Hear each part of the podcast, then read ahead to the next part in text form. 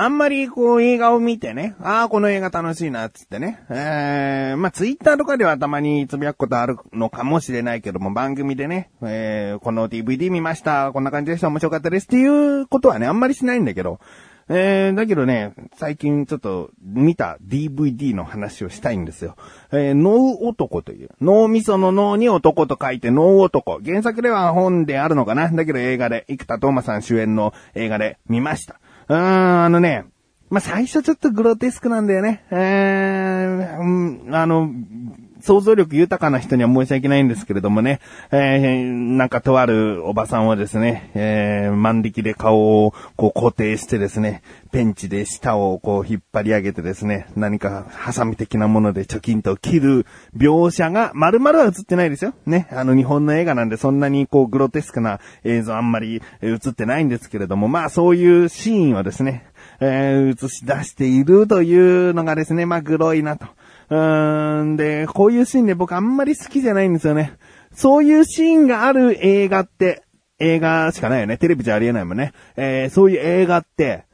大抵ストーリー面白いんだよね。えー、大抵ストーリー面白いくせにそういう描写があるせいで、しっかり見れないね。えー、あの、脳男に関しては、ちゃんとこう目見開いて見ることはできましたけれども、海外のさ、ソウとかさ、あのー、キューブとか、なんかそういう映画っていうのはさ、もう怖くて、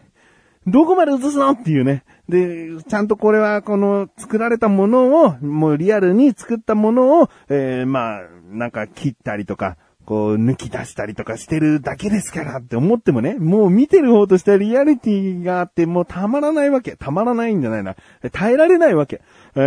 ー、だからね、そういうシーンあんまり嫌だなって。だけどストーリーはいいんだよね。えー、肝心なとこを日本のように映さなきゃいいのにと思ってるけど、結構映すからね。うん、まあ、その話はさておきですよ。うん、あの、僕はね、映画の話、映画のまあ、レビュー的なことをするにあたって、えー、大抵ネタバレはしちゃおうと思う。なぜかというと、うんと、聞いてる時に、初めてじゃあその映画見たことないのに、今、僕はこうやって話しているように、誰かから話を聞くとき、僕は別に全然最後まで話を聞きたいと思うタイプ。うん。あの、じゃあその映画借りなくなっちゃうじゃん、見なくなっちゃうじゃんって思うかもしれないけど、まあ、そこはもう巡り合わせというかさ、それを聞いてでも面白いと思わせたら見たいし、うーん、そういう話に出会う前に自分が気づけなかったっていうもう、一つこう、ちょっと出遅れちゃった感もあるから、結局こうネタバレをしたからしなかったからっつっても、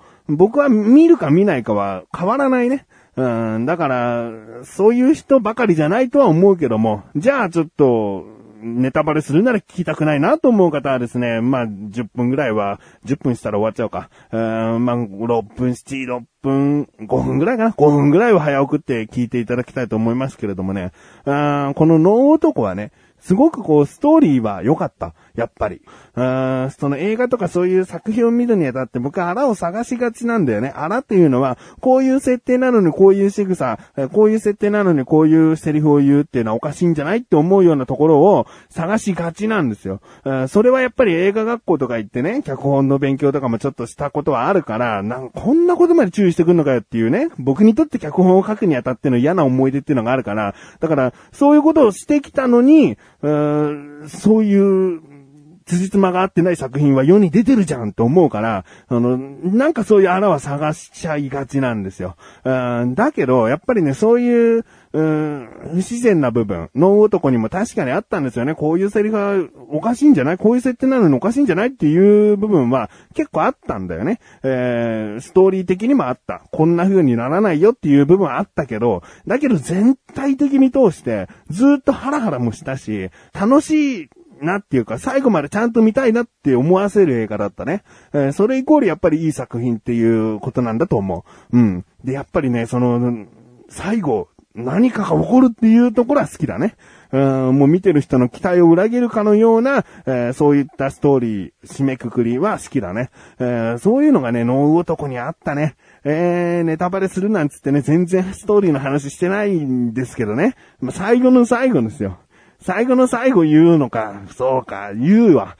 最後の最後にね、その、まあ、主人公の一番近くにいた精神科医の先生、ね、この先生はもう主人公以上に出演しているぐらいの、えー、重要な役どころなんだけど、その人は結構な精神医療としての、こう、知識があって、これから先こうしていくべきだっていう、なんかこう、有望な感じなんですよね。えー、だけど最後の最後に自分がもう大丈夫と見切りをつけた、えー、患者が、すぐに犯行を起こしていたんですよ。ね？この精神科医の人はすごく優秀な人だと見てる人は思っていたのに、結局全然ダメだったっていう終わり方をするんですよね。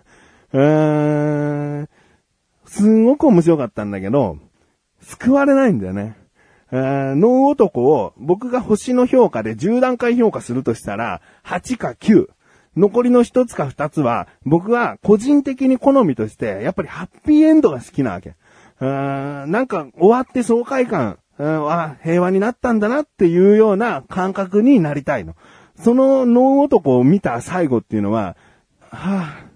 ぁ、はぁって思っちゃうんだよね。えー、解決したことはしたんだけど、してない部分はしてないし、むしろ問題膨れ上がっちゃったな、みたいな終わり方なんだよね。う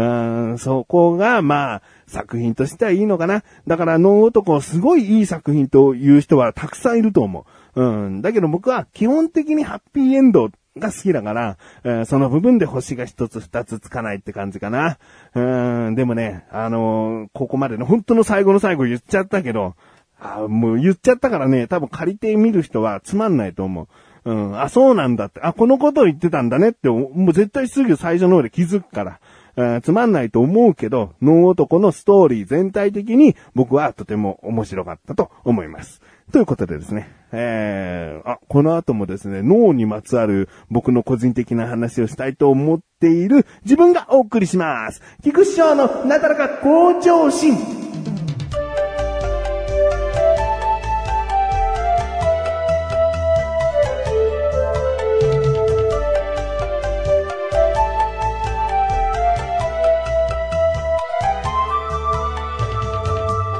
えー、脳の話。脳ね。うーん、なんて、なんて寝起きほど脳はバカなんだと、もう、つくづく思いましたね。いや、眠、寝起きがいい人っていうのは、もう目が覚めた瞬間すっきりとしてね、もう何でも行動を起こせるという人もいるとは思うんだけど、僕はやっぱスロースターターというか、朝起きてすぐ何か取り掛かるっていう、その、機敏な感じはないんですね。で、寝起きほど脳も、全然活発じゃないなっていうことに、すごく、まあ、思わされたというかね、え、脳何やってんだっていうことを思いました。え、何かというとですね、僕はあの、2週間前ぐらいに目覚まし時計を買ったんですよ。うん。で、今までね、目覚まし時計あったんですよ。ね、豆柴の目覚まし時計とかね、鉄腕アトムの目覚まし時計とか、ドラえもんの目覚まし時計とか、全部キャラクター系なんだけど、まあ、あの、実家に、実家住んでて、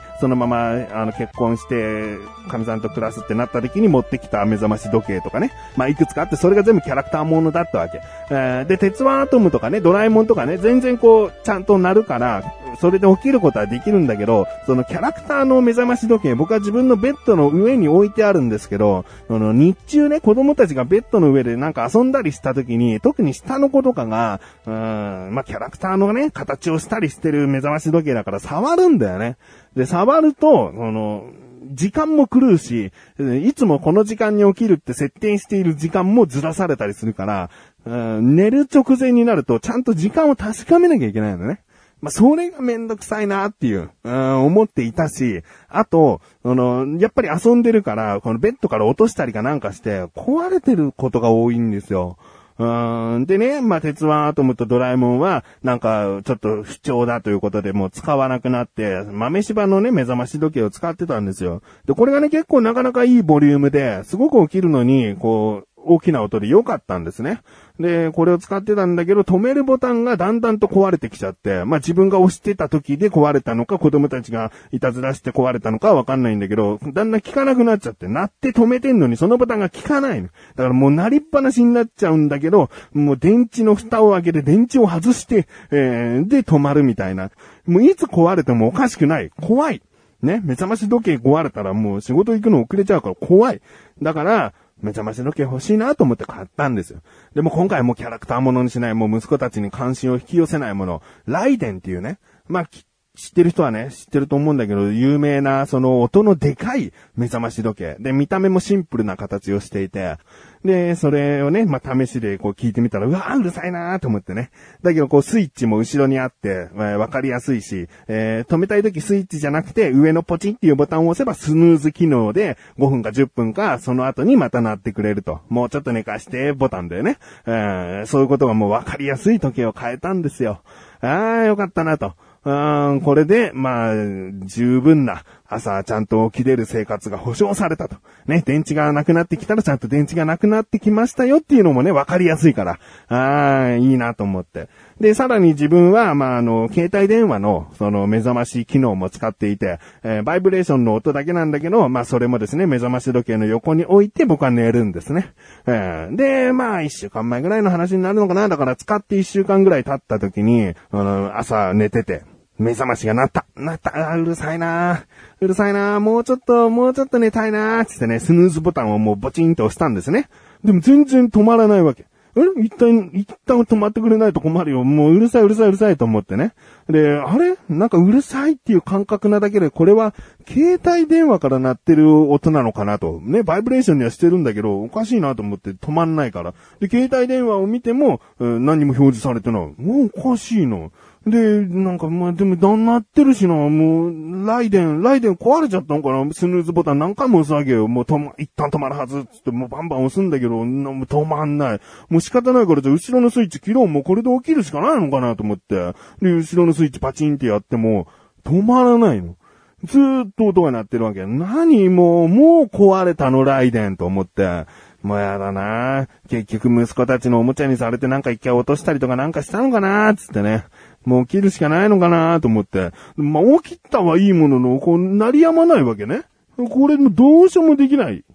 もう最悪、こう、お風呂場に行ってシャワーぶっかけるとか、ああと、まあね、何かで思いっきり叩いて、もう壊すしかないよね。あ、電池抜くとかか。うん、だからもう、ほんといろんな手段を考えたんだけど、ベッドをもうとりあえず出ようと、降りようと思って、立った時に、やっと気づいたの。これ鳴ってんの鉄腕アトムの歌じゃねえかと。ね？あの、ご存知の方はいると思うんですけど、空を越えてラララ、星の彼方ですよ。これがずっと鳴ってたわけ。これライデンから鳴るわけねえじゃんと思ってね。普通に隣に放置されてたその鉄腕アトムの頭をボーンって押してですね、おめえかっつって。えー、で、もう、このライデンは何にも、何にもしてなかったわけですよ。時間を見たらですね、6時ぐらいだったんですよ。通りで、携帯電話も鳴ってないし、うん、ライデンも寝てるわけだよ。鉄腕アトムだけがもうラッラッラっつってたわけだよ。ああ、もう、どうやら息子の多分いたずらか何かでですね、スイッチが作動してて、6時ぐらいになってて、なったんですよ。もう、何が一番悲しいってさ、目覚まし鳴ったうるさいなと思ってる時に全然その歌が入ってないってことね。目覚ましの音うるせえなしか脳は分かってないの。バカだなバカだなの。